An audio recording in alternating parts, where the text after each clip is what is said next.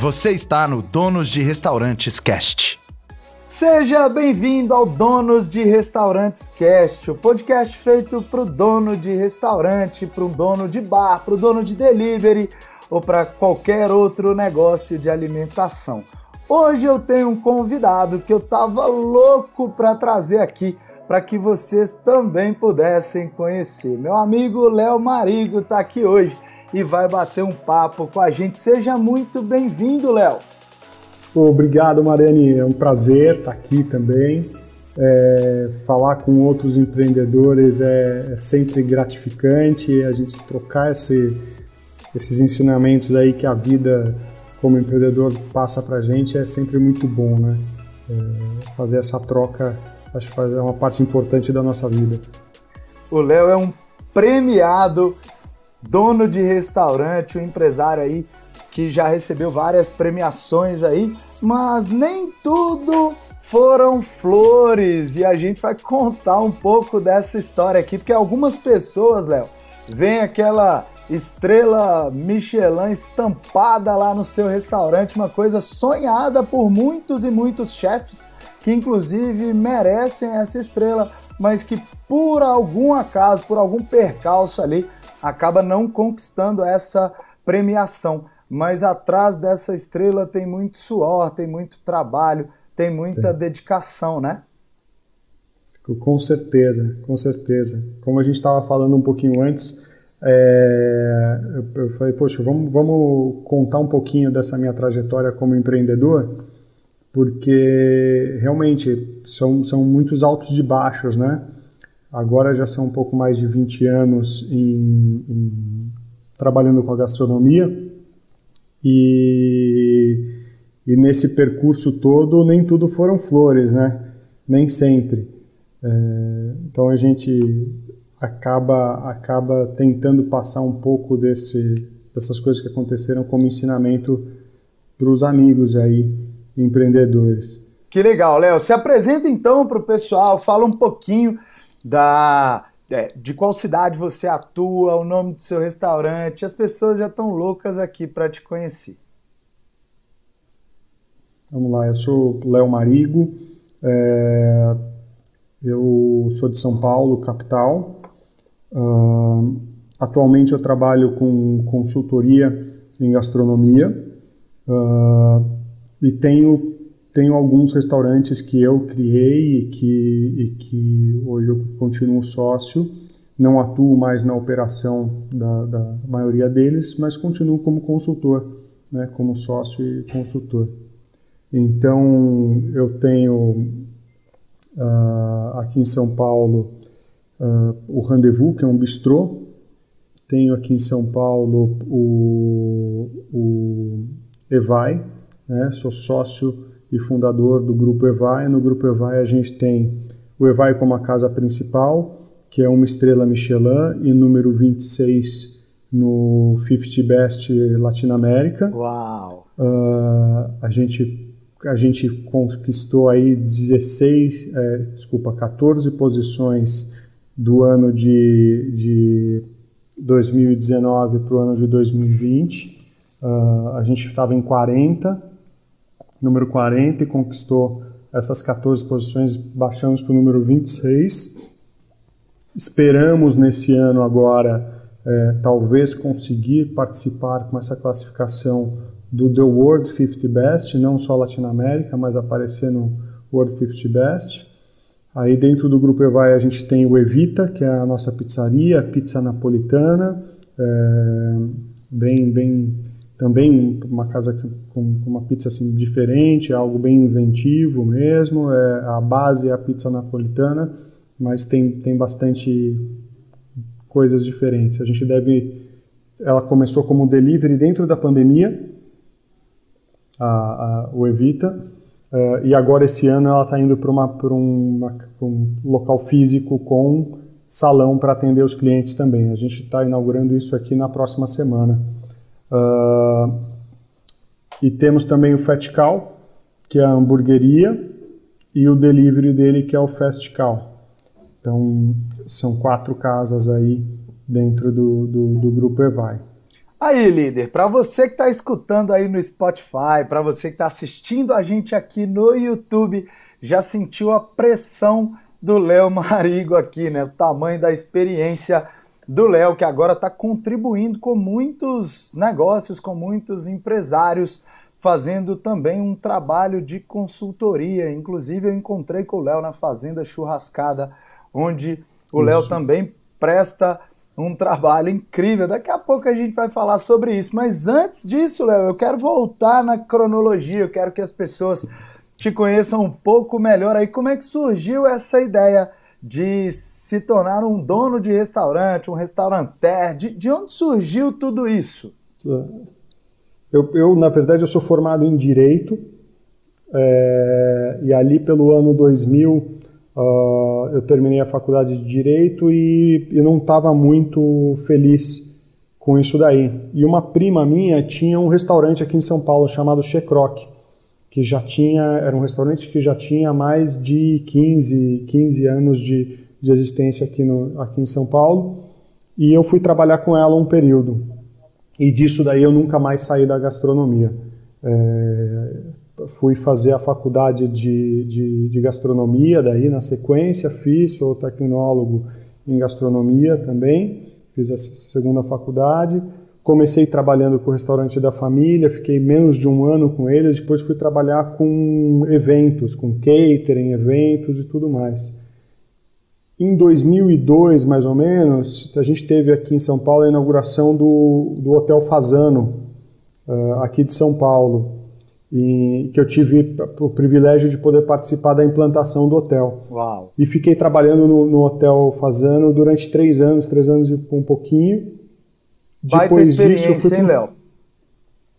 Para quem conhece o Fazano aí, sem dúvida nenhuma, uma das maiores referências aí que a gente tem é, no Brasil, Fazano dispensa comentários. Deve ter sido uma experiência ah. incrível, né? ali eu entendi o que, que é padrão, sabe? É, o que, que é luxo, luxo uh, o que, que é padrão de atendimento, o que, que é padrão no que você serve para o cliente. Foi um aprendizado muito grande. E acabei me envolvendo também bastante na parte de hospedagem do hotel, uh, na parte da, da hotelaria também, porque tem uma história meio engraçada, né? Eu, meio moleque, é, entrando no, no hotel uh, como, como atendente, né, para ganhar experiência, para participar dessa implantação, me joguei lá, estava ainda fazendo a faculdade de, de gastronomia, então o que viesse era lucro, né, estava aprendendo, né. E aí, num certo momento, o, o, o cara que era diretor de AIB chegou para mim e falou assim: Ô Léo, tem uma proposta para fazer para você. É, surgiu uma vaga de supervisor turnã no hotel. Eu falei, e o salário é tanto. Falei, porra, pensei na minha cabeça, né? Tem supervisor no nome da vaga.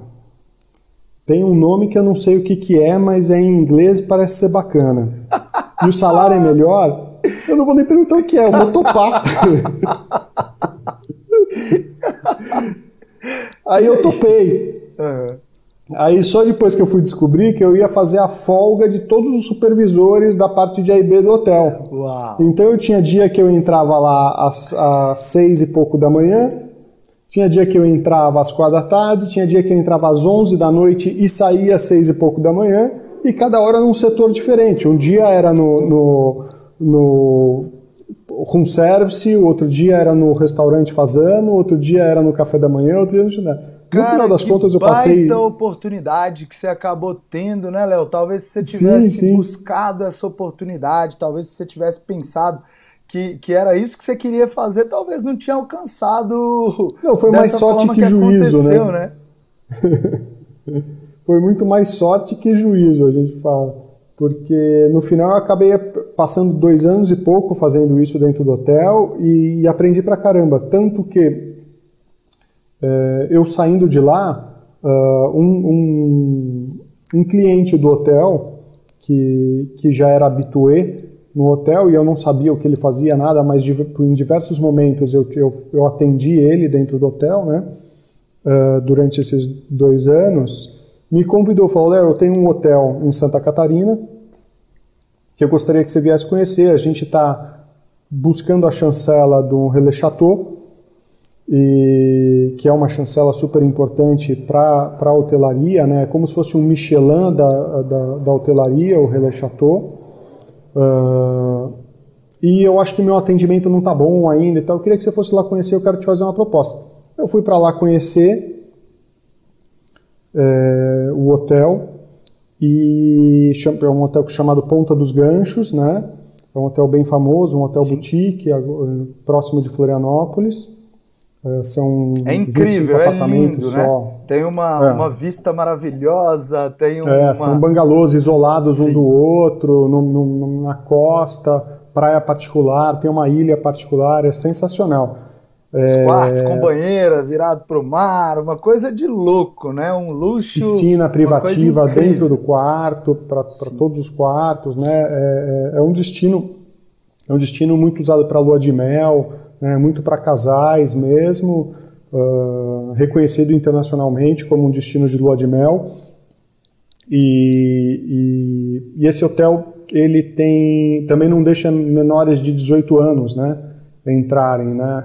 Então, realmente não tem criança correndo, não tem aquela coisa que o cara que vai para uma lua de mel, uma coisa assim, não, não quer, não quer ter. É legal observar isso né? que a gente tanto fala aqui no, no podcast, eu falo isso no meu canal do Instagram, Léo, de, de que a gente precisa definir o nosso público-alvo e trabalhar as nossas soluções, trabalhar o nosso atendimento, tudo tem que ser voltado, né? Tudo tem que ter uma continuidade, início, meio e fim, Exato. um direcionamento, um posicionamento de mercado voltado para o público-alvo que a gente quer atender, né? E quando você está me contando da sua experiência aí, para quem entende um pouco na essência, para quem estuda aí sobre restaurantes, a, a, área de hotelaria, a gente fala que é hospitalidade, né? Então tem tudo a Sim, ver com total. restaurante, tem, tem uma tem conexão muito grande.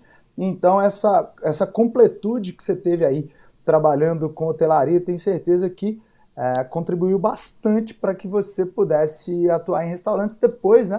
E, e, e, tem um ponto na hotelaria que é muito interessante, porque você, você acaba criando um vínculo com, com o cliente, né? E, porque ele vai estar ali de novo no dia seguinte, né? Muitas vezes num restaurante você não dá muita atenção para esse seu vínculo com o cliente, porque amanhã vai ter outro cliente e tal. Você esquece que esse cara vai retornar. Você esquece que esse cara pode ser o seu cliente habitué, aparecer uma vez por semana, né? E, e a hotelaria trouxe um pouco disso para mim, de fazer um pouco desse CRM do cliente e que de lembrar, pô, aquele cara teve, o Marani teve aqui, Semana passada ele gostou desse prato, daquele. Vou sugerir para ele se ele quer o mesmo prato do que ele teve da outra vez, ou se ele quer provar algo diferente do cardápio. Sabe, trouxe um, uma, um, uma outra coisa à hotelaria para mim, que foi de criar os habituês do, do restaurante, como se eles fossem hóspedes do, do, do meu restaurante. Né? Então, é, isso foi muito bem aplicado no Evai. Cara, a gente vai chegar... você tá falando, Léo, hoje eu gravei, falei um pouquinho, né? É, só para a gente lembrar que hoje é 4 de fevereiro, o dia que a gente está gravando esse podcast. Eu tô em São Paulo fazendo uma viagem de trabalho e ontem, quando eu cheguei no café da manhã, eu fui recebido pelo senhor Antônio, que é um senhor muito simpático, e eu falei, é, na verdade, quando eu fui me servir no buffet, o senhor Antônio falou: Marcelo é, você pode pegar a luva descartável, por favor? E eu olhei para trás, olhei para minha camiseta e falei, mas não tem escrito meu nome. E aí, quando eu sentei, a Fernanda, minha namorada, falou: Você viu que ele te chamou pelo nome? Eu falei: Vi, achei incrível. Você, você contou? Aí ela falou: Não, ele perguntou o número do quarto, me recebeu pelo nome também, já olhou o seu nome, perguntou se você também desceria para o café da manhã. Cara, olha que Exato. incrível. E ele é. percebeu é. também que eu estava em dieta e falou: é, já que você não está comendo carboidrato, posso pedir para preparar ovos com bacon? Eu achei a coisa mais incrível, Léo. Às vezes são detalhes que a gente observa, e aí você trouxe muito bem do lance da hotelaria, né? De você ter uma. Uhum. Uma proximidade ali maior com o hóspede do que a gente acaba Sim. tendo com os nossos convidados nos nossos restaurantes. Mas isso é muito importante, às vezes olhar no cartão de crédito o nome ali do seu cliente, ou às vezes perguntar para ele tratar aquele cliente pelo nome. E algumas outras coisas que parecem muito simples, mas que fazem total diferença, como quando você já conhece o prato que o seu cliente gosta, né? E aí você pergunta de sempre. Exatamente. É com aquele molho especial que você sempre pede. Você, você aceita aquele é, azeite? Você já sabe que o seu cliente gosta Sim. daquele cuidado. Ou perguntar se ele quer provar. Né? hoje você quer provar algo diferente. Eu sei que o senhor gosta desse prato. Ele fala, pô, ele sabe que eu gosto e está me propondo uma coisa diferente. Vou testar aquela coisa diferente, então que ele está propondo, porque ele já sabe do meu gosto, né? Então fica uma venda muito mais pessoal, né? muito mais próxima. Né? É, e não deixa de parecer uma venda. É verdade. Até, né? Passa, Como, é que foi o tá, prim... tá... Como é que foi o primeiro restaurante, Léo? Você está contando aí da passagem pelo Fazano, Ponta dos Ganchos.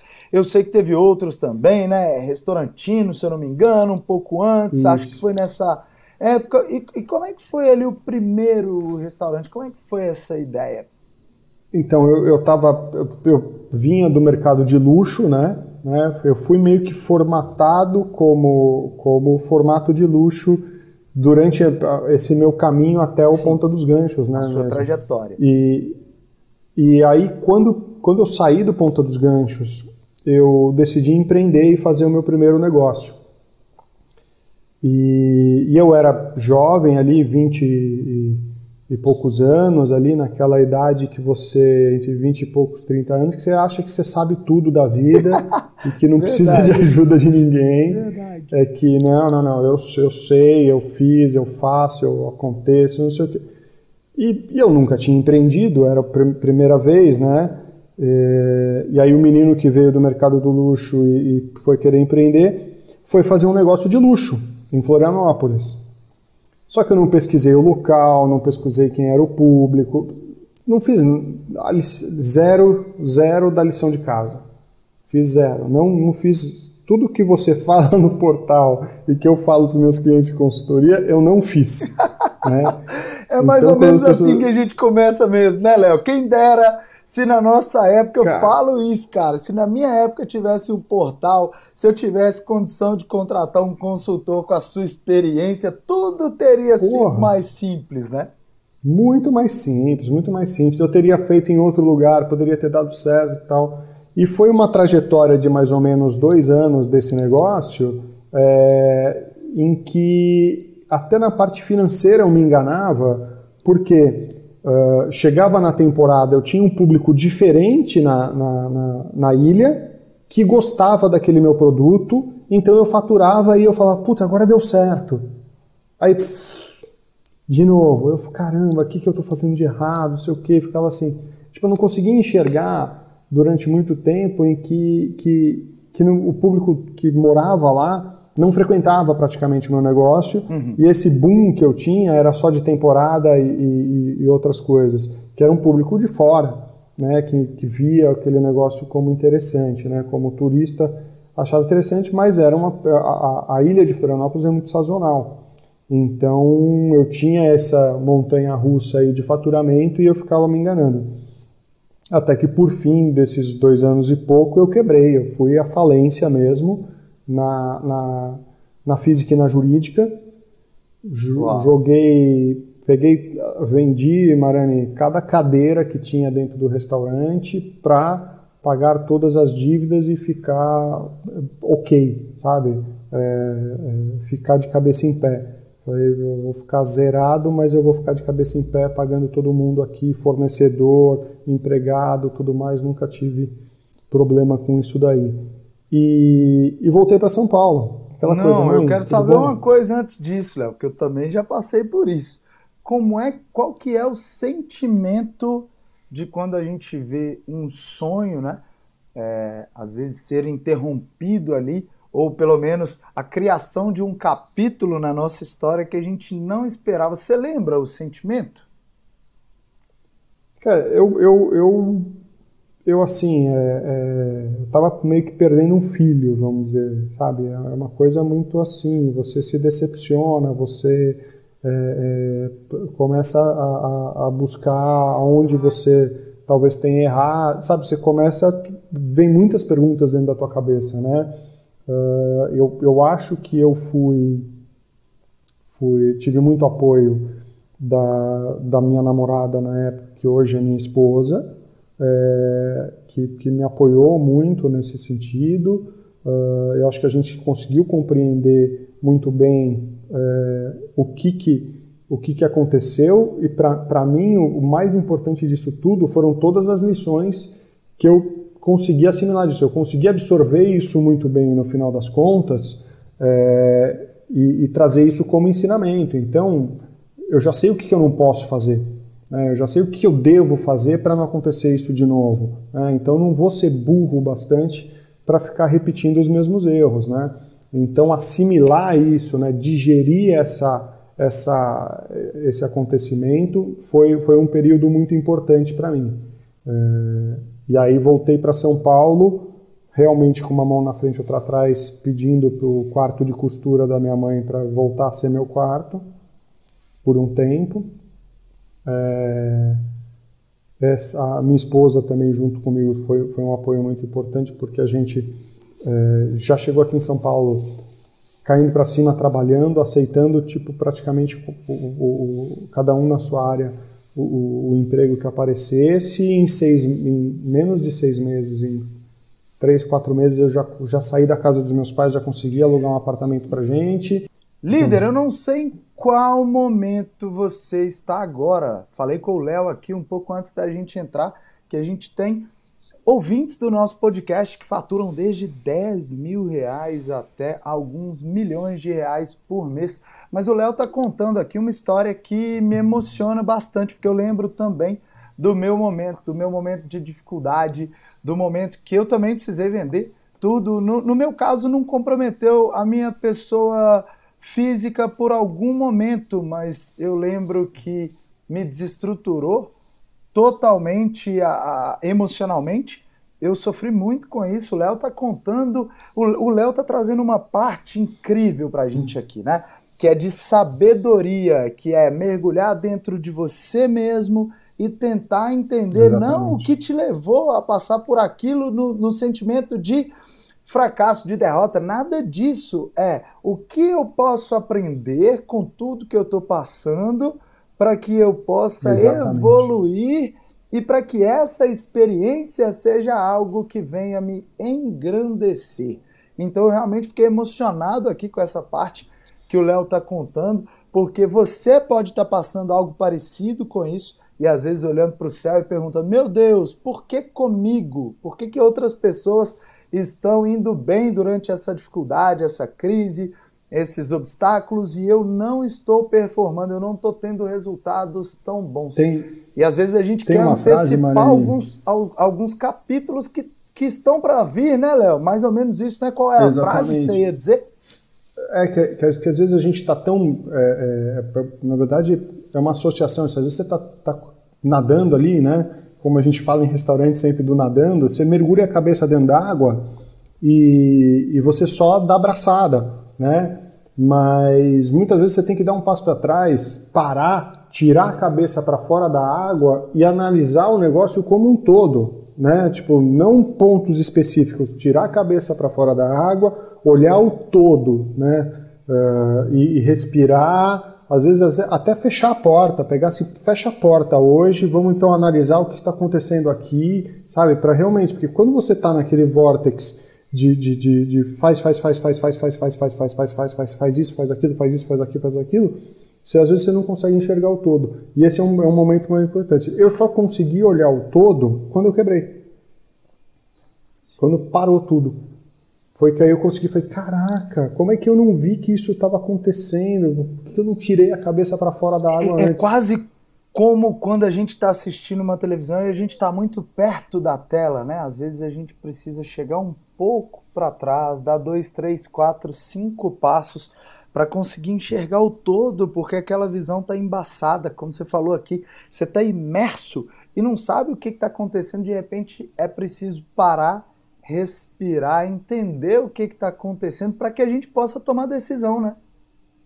Exato, exato. E, e aí, depois nessa volta para São Paulo, é, eu comecei a reconectar as pessoas que eu conhecia aqui de, de restaurante e, e buscar, me oferecendo para trabalhar, né? E um dos trabalhos que apareceu, dos primeiros trabalhos que apareceu, foi uma consultoria para um restaurante que não estava é, tava com problemas de atendimento e tudo mais. E eu fui para ele. E nisso eu comecei a perceber que eu conseguia aplicar o que eu tinha aprendido de falhas minhas dentro do negócio do outro, é, que eu conseguia enxergar o todo porque eu não estava mergulhado no negócio como consultor e fazia acontecer. Passei um período de mais ou menos é, é, três anos aqui em São Paulo com consultorias, abrindo negócio para outras pessoas, né? até que no momento que chegou uh, o Evai na, na, na, minha mão, a estrutura física do Evai chegou na minha mão e não existia, era um outro restaurante que funcionava lá, e, e aí veio a oportunidade, Léo, ó, tá aqui o negócio, a chave do, do carro está aqui, é, você quer, quer guiar essa, esse negócio aqui, ó, tá aqui, a estrutura está aqui, está pronta, é um ativo que está funcionando já, mas não está dando certo e tal. É, e aí foi quando eu fui entrar como sócio no, no Evai. Né? Então eu, eu tive ali a oportunidade né, de aplicar o que fazem, caraca, agora eu vou fazer direito. Então vamos, vamos aplicar as coisas que eu trouxe, né? Na, na minha bagagem que até agora, vamos abrir essa cara, mala, vamos abrir essa mala e começar a aplicar, e tipo, poder fazer do zero, sabe? Fazer do zero de novo. Né? Então aí eu chamei o Luiz Felipe, é, é, que, que já, já conhecia ele aqui em São Paulo, a gente já tinha uma certa amizade, como chefe de cozinha é, desenvolvemos as ideias juntas do que seria Devai, né? Uh, falei, Luiz, o que, que você quer cozinhar, o que, que eu acho que deve ser o serviço, né? A gente fez um mix de, de, de, de tudo isso, fundiu essas, a cabeça nossa ali para fazer isso, é, fez uma fusão do que, que ele pensava daqui, que pensava lá, tinha muita coisa que a gente pensava muito parecido, né? Mas a base de tudo teria que ser a, é a comida, né? O que, que, que você vai servir, né? Não dá para a gente fazer um, um, um, salão mexicano com ele servindo outra comida jamaicana. Então, o que, que você vai servir? Então, ele apresentou o que ele queria servir e a hora que a gente viu aquilo ali, foi, caraca, isso aqui tem, um, tem uma assinatura. Né? Essa, é essa, essa é uma comida assinada, essa é uma comida muito pessoal sua, muito, muito é, autoral, né? E, e, aí a gente começou a tomar o caminho para que fosse um, um restaurante autoral, o, o Evai e começou uma caminhada aí de, de muito trabalho realmente. É, Cara, olha que fantástico. Em dois ou três minutos você é, deu aqui uma aula de empreendedorismo, né? Que é assim, é uma criação de oportunidade, porque na verdade o Evai não caiu na sua mão porque você estava na sua casa na, no quarto de costura da sua mãe, não você resolveu, é, pô, o que aparecer eu vou fazer dentro do meu conhecimento. Eu tenho uma grande bagagem de restaurante, de hotelaria e de hospitalidade. Então, peraí, o restaurante que é, acabou sendo fechado não é o Léo. Aquilo ali foi um capítulo da vida do Léo que fez com que o Léo pudesse evoluir, se conhecer melhor, conhecer melhor as habilidades do Léo. E aí você foi trabalhar olhando o todo de outras pessoas. E aí foi colocando mais ferramentas dentro da sua bagagem e a oportunidade foi construída por você. E aí quando a gente tem uma oportunidade, a gente para e fala, opa, peraí, deixa eu ver quem são as pessoas que vão me ajudar a construir esse sonho. E dentro dessa bagagem, o Luiz Felipe estava lá dentro, né? Que é assim, opa, eu acho que aqui encaixa o meu amigo Luiz Felipe. Acho que dá para fazer um negócio interessante, um negócio legal aqui. Deixa eu chamar, deixa eu entender. E aí, o que, que a gente vai buscar? O que, que eu tenho de conhecimento, né? O que, que dá para a gente fazer? Você falou uma coisa muito, uhum. muito legal, né? Que é assim, e aí, Luiz, o que, que você quer? O que, que você busca? O que, que você espera cozinhar? Porque não adianta você trabalhar com comida vegana se você não tem um estilo de vida vegano, não vai rolar. Em algum momento você vai encher o saco daquilo ali, porque a gente tem que roer muito osso quando a gente é, é empresário, quando a gente é dono de um restaurante ou de qualquer outro negócio, seja de alimentação ou não, a gente tem muitos obstáculos na nossa trajetória. Então, quando a gente fala que a gente faz o que a gente ama, é porque a gente aprendeu a amar alguma coisa que a gente desenvolveu como habilidade. E aí a gente Sim. se reúne, então, nessa. Na, na, verdade, você se reuniu nesse momento ali de vida com o Luiz Felipe e falou: pô, o que, que a gente vai fazer aqui para resolver um problema de mercado, que é quem são as pessoas que eu quero atender, e o que, que eu sei fazer de melhor. E aí, de repente, começava a nascer ali um grande projeto, então, que era o Evai, né? A gente nem, nem, nem imaginava que ia chegar tão longe, né? A gente teve eu, eu digo assim, a gente teve um, um momento que, que acho que foi o turning point de tipo, cara, a gente vai, vai, a gente vai ter que levar isso aqui realmente a sério e, e, e, e trilhar esse caminho de fine dining, né? Porque o começo um pouco do Evai tinha muito de casual no, no formato de restaurante, né? É, a gente queria ser um casual com pratos fine dining. É, uh, Você pode explicar um pouquinho esse conceito para quem está escutando, Léo? Pode ser bem sim, sim, sim. Tá? O, o, o, o, o casual é o casual, né, o restaurante casual, que você vai mais que uma vez até na semana, que você não precisa nem se arrumar para ir, que o atendimento é um pouco mais informal, é aquele atendimento correto, mas mais um pouco, um pouco mais informal. Né? Uh, o fine dining costuma ter um atendimento muito mais formal, né, e os pratos serem mais rebuscados, né, com, com uma apresentação é, e ingredientes mais, mais caros e, mais e tudo caro. mais, louças diferentes para cada tipo de prato, sabe, algumas coisas assim. Claro. É, quando a gente começou o Evai, a gente começou a dar uma, uma cara dele de casual no atendimento e, e ambiente, é, mas com os pratos com uma cara de fine dining, né? louças especiais, algumas coisas assim. E a gente abriu em julho de, de 2017 com uma assessoria de imprensa muito boa. Na época, a gente fez bastante barulho uh, na, na, na, na, mídia, e eu acho que até foi um pouco por isso, mas quando foi uh, novembro a gente abriu em julho, em novembro a gente teve uma visita de um cara do, do, do Michelin. No prim, nos primeiros seis meses do restaurante Uau. teve uma visita de um, de um inspetor Michelin. Né? E que ele veio, almoçou, parará e tal. Uh, e pediu para conversar, saber, saber se o proprietário estava e o chefe estava eu estava morando dentro do Vai nessa época, né? Quando a gente começa o negócio novo, você mora praticamente dentro dele, né? Acorda, vai para lá, vem para casa só para dormir. O Luiz também, então a gente estava junto lá, sentou para conversar com ele e falou assim: olha, vocês estão num caminho bacana, é, eu achei muito legal, eu queria saber se vocês querem participar do guia, porque Uau. você tem essa opção quando você tem a visita. Você, eles perguntam se você quer participar, né? Quem não sabe o que é o guia Michelin, Léo, vamos, vamos falar rapidinho o que é o guia Michelin? Vamos.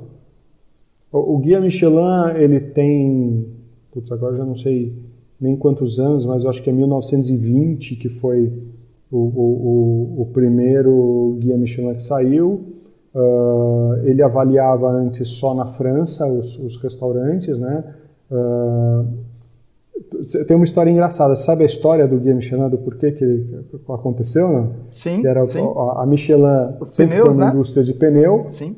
É, e, e só que que, que, ela, que, que um, um, cara lá dentro pensou, pô, para o cara gastar o pneu, ele precisa sair daqui precisa da cidade, rodar. ele precisa viajar, ele precisa rodar, né?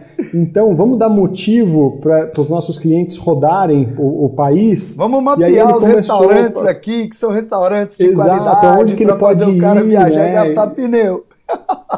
e gastar pneu. Começou assim, né?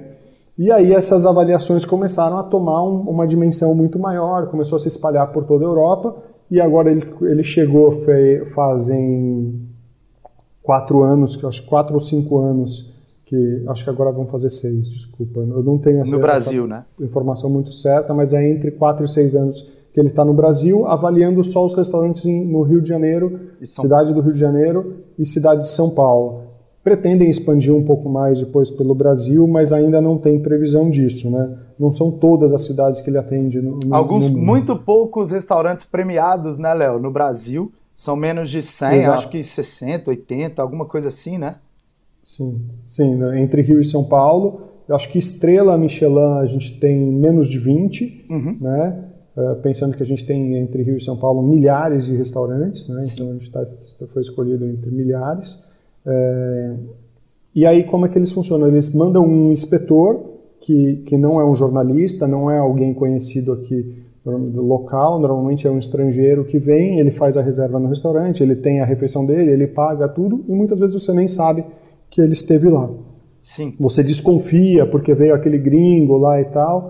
Uh, não sabe direito as regras também, né? Eles falam muito de qualidade dos ingredientes, técnica de preparo, personalidade é. Do restaurante, mas a grande verdade é que essas regras não são explícitas e, como você falou, não tem data para agendamento, você não sabe que você está sendo avaliado, uhum. ele pode avaliar ali desde a toalha que o seu restaurante usa, se usar toalha, lógico, até a louça, a cerâmica, a forma Sim. de atendimento. A grande verdade é que é um mistério como eles avaliam. Ah. Inclusive, tem uma série de questionamentos sobre isso, né? Não, e, e, uma coisa que eles falam muito é que você tem que ser.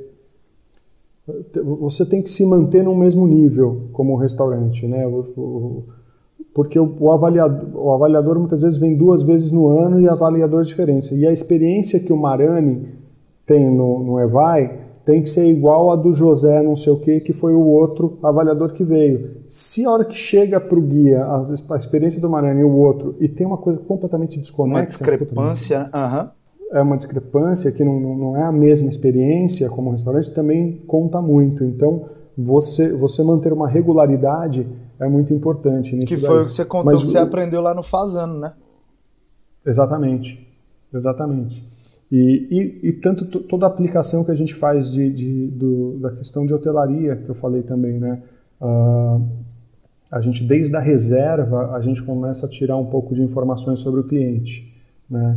Uh, desde se é uma data especial, uh, se tem alguma restrição alimentar entre as pessoas que estão lá para que a gente possa fazer algo especial, né? Uh, se é uma data comemorativa ou não, se é a primeira vez que está vindo no restaurante, se é a segunda. Quando a pessoa fala que não é a primeira vez, a gente pergunta quando teve antes, porque pode ser que nesse período não tenha mudado o menu degustação. Aí a gente faz algo especial para essa pessoa, para ela não ter o mesmo menu exatamente que ela teve da outra vez. Então a gente pensa muito nesse, no, no, no, no cliente nesse sentido, né? E dentro de todo esse trabalho que foi feito com. Cara, isso com... que você está contando é muito importante. Muita gente que está nos escutando aqui agora é, pode não ter um restaurante mais sofisticado, um restaurante que talvez não permita que ela conheça mais sobre a reserva ou outras coisas mais. Talvez eles nem tenham know-how para fazer isso, mas fica aqui um grande insight que é entender o seu cliente, entender Exato. se é a primeira vez, perguntar se o cliente Sim. chegou no seu restaurante é a primeira vez que, que você está aqui com a gente, porque se for a primeira vez, já dispensa uma série de observações que você tem que fazer, de Exato. apresentações. Não, e o garçom, Mas se for a primeira seu, vez, é legal falar ali qual que é o carro-chefe da casa, por que, que seu restaurante Exato. é reconhecido, o que, que você pode sugerir para aquela pessoa entender um pouquinho mais se ele tem restrição alimentar ou qualquer coisa assim. Exato. Na verdade, é a sua oportunidade de aprofundar ali um, um é um relacionamento com o seu cliente, é. né, Léo? Sim, sim, é, é exatamente. E assim, e ter, ter a equipe tem que ser muito bem trabalhada para que ela tenha esse feeling de, de também olhar na mesa e ver, putz, isso aqui está com cara de ser um aniversário, né? É, isso aqui está com cara de, de, de, de, ser algo festivo, diferente, né? É, e achar um meio de, de, de perguntar isso e fazer uma surpresa no final é, é aquela coisa que vai ficar marcada na vida da pessoa. Né? É, a gente vai passar. Tem, tem, tem uma frase do, de um cara do, do Hilton que ele fala assim: Se, se o teu cliente fosse escrever um livro, é, você estaria marcado no, no, no, livro dele? Você ia ter um parágrafo dentro do livro da que vida fantástico, dele? Fantástico, cara, que legal. Para mim essa frase é fantástica. Eu Sim. falo isso em vários treinamentos, em várias coisas, cara.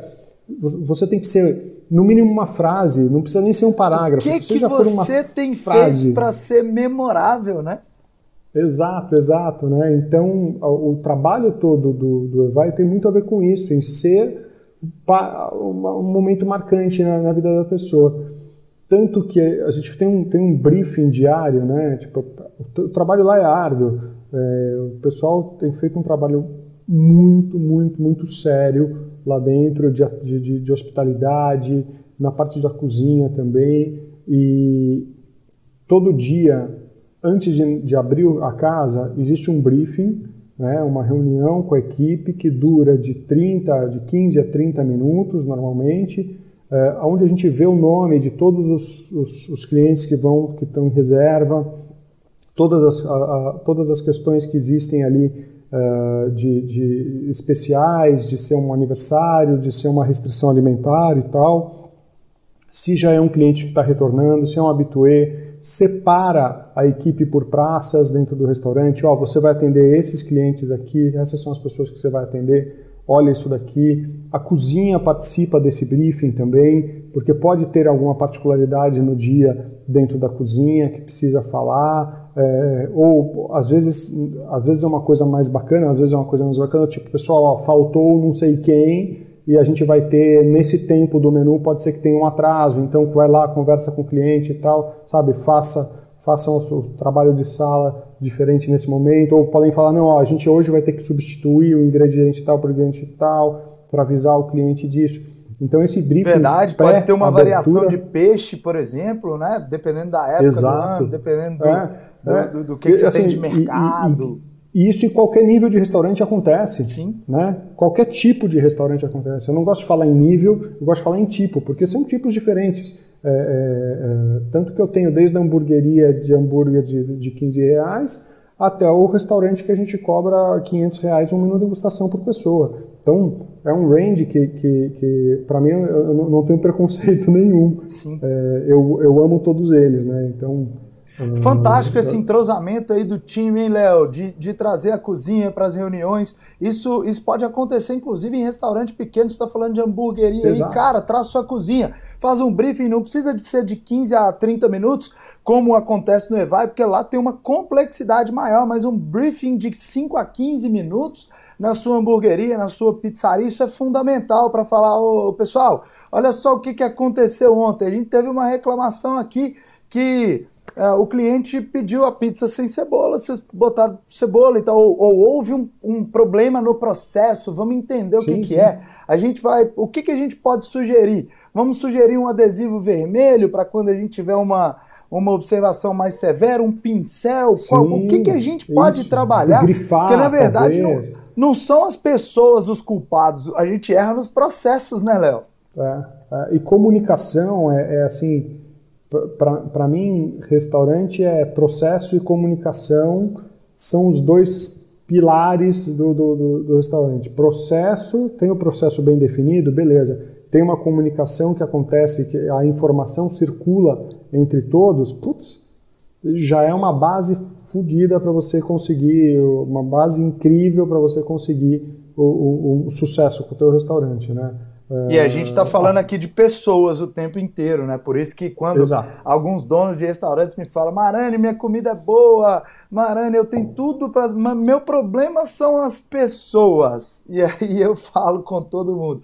Mas o grande problema, não só do restaurante, mas de qualquer negócio, é realmente formar um time, é, exercer liderança, é, trabalhar a comunicação desse time, trabalhar o preparo desse time, trabalhar as pessoas para que elas possam estar engajadas nesse processo, para que elas possam chegar no horário, usar uniforme, conversar, manter um clima organizacional, para que você tenha ali os seus valores disseminados entre essas pessoas, para que elas entendam o que, que cada uma das pessoas faz ali dentro do restaurante, qual é o papel fundamental que cada um tem nessa engrenagem para que tudo possa Exato. funcionar bem, né, Léo? E, e assim, Se não cada um isso, sabendo o seu papel. Vocês não teriam sido premiados, né? Essa questão, assim, e todo mundo sabendo qual que é o seu papel, fica muito mais fácil de, de você chegar depois de ter uma conversa com o teu funcionário e falar assim, amigão, esse era o teu papel, por que, que você não está cumprindo ele? Né? Você, você faz parte de um negócio como um todo. Se você não fizer isso, a cadeia não vai funcionar. Entendeu? A cadeia de produção do resto das coisas não vai acontecer. Né? Então eu preciso que você funcione dessa forma. É, comunicação, para mim, é, é um, é, para mim, formação de equipe exige comunicação. Se o líder que estiver ali não for comunicativo, não estiver presente, não, não, não, não conversar sempre, e, e, assim, o conversar que eu digo não é ficar escutando reclamação e, e, e choro, todo mundo tem problema, todo mundo tem problema. Amigão, todo mundo tem problema, vamos falar da porta para dentro aqui, né? como é que a gente pode resolver? Né? Se o seu problema lá de fora está te atrapalhando aqui, o que, que eu posso fazer para que ele não te atrapalhe aqui? Mudar o seu horário de trabalho? É, você precisa ganhar mais? Você precisa ganhar mais, você precisa então não fazer cagada, você precisa melhorar o seu trabalho aqui, que aí eu vou poder te dar a oportunidade. Então acho que comunicação é, é, é o fluxo para você ter uma equipe. É, eu vejo turnover acontecendo nos restaurantes muitas vezes, em muitas equipes, um turnover alto, e, e aí eu acabo identificando que eles têm um líder fechado. Sim. Que, que não se comunica muito com a equipe. Sim. Entendeu? Então que ele não entende qual é a dor da equipe, o que está rolando. Às vezes, às vezes o cara vai embora porque ele acha que está faltando material de trabalho para ele. Sim. Tá, puta, eu, eu tenho que, uh, sei lá... Falha de processo de não é, eu tá tenho que correr feedback, né?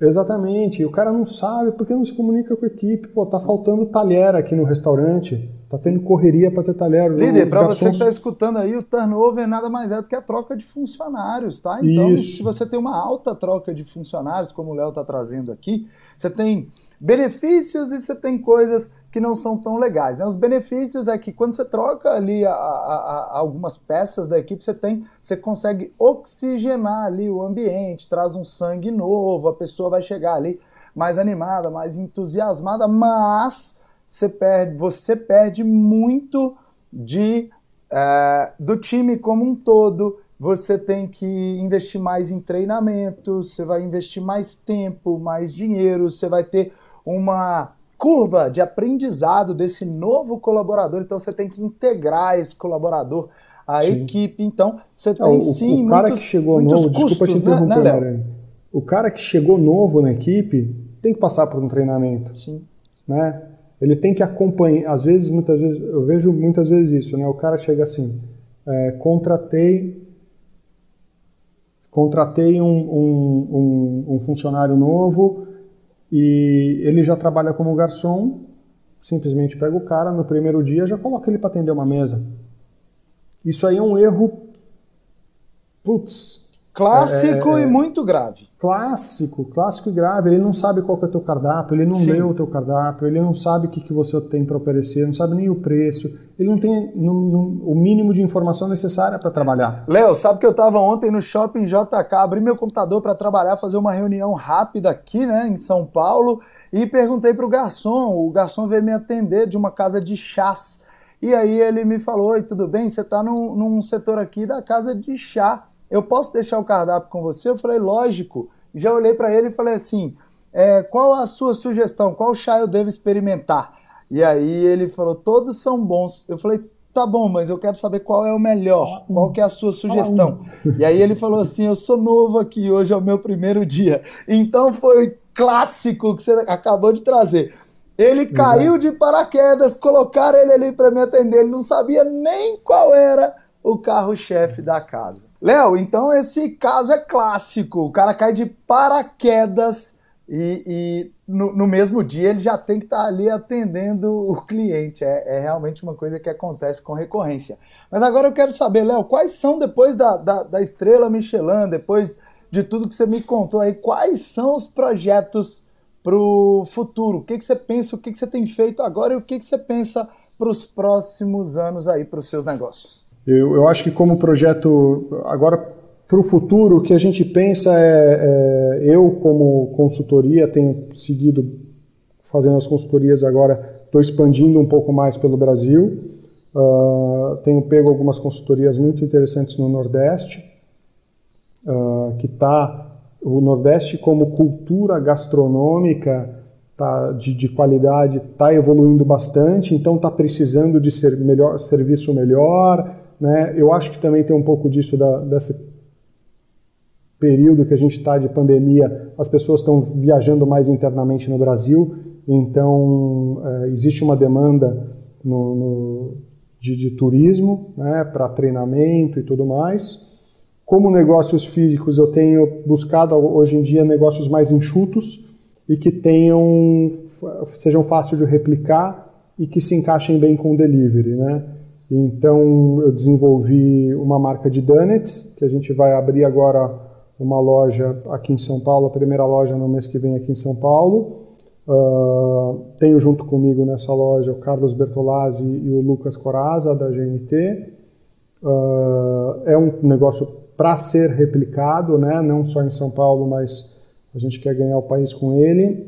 E temos os, os negócios de hamburgueria também, como o Smash Burger, que está voando aqui em. São Paulo para expandir pelo Brasil. Né? Já tem um formato interessante para expandir pelo Brasil. Então são negócios mais enxutos, com um salão menor, menos funcionário, se encaixam muito bem com o delivery e são fáceis de replicar, que tem um, um padrão que você consegue mensurar um padrão fácil de, de replicar. Incrível é sua clareza aí de, de, de, de acordo com a tendência que a gente está vivendo, né, Léo? Negócios mais enxutos, negócios voltados para o delivery, já que está voando tanto no Brasil. Muito legal. Léo, eu adorei aqui o nosso papo. Obrigado pelo carinho aí de ter participado aqui do podcast. Eu já estava louco para fazer esse capítulo com você. Foi muito legal conhecer mais aí da sua história. E eu vou deixar aqui no YouTube o, o seu contato para as pessoas te seguirem, as pessoas que quiserem conhecer um pouco mais do seu trabalho aí também. Mas deixa aqui no áudio para quem está no Spotify também, como é que as pessoas te acham? Olha, as pessoas podem me achar principalmente pelo Instagram, uh, eh, Mr. Léo Marigo, é o meu Instagram de, da, da, consultoria. Uh, e também podem fazer contato comigo por e-mail ou LinkedIn. Uh, o e-mail é no LinkedIn também eu estou lá, quem quiser fazer contato, é fácil de me encontrar, Leonardo Marigo. No e-mail é leomarigo.gmail.com. Tá aí então, Léo Marigo, obrigado pelo carinho, Léo. E para você agradeço. que escutou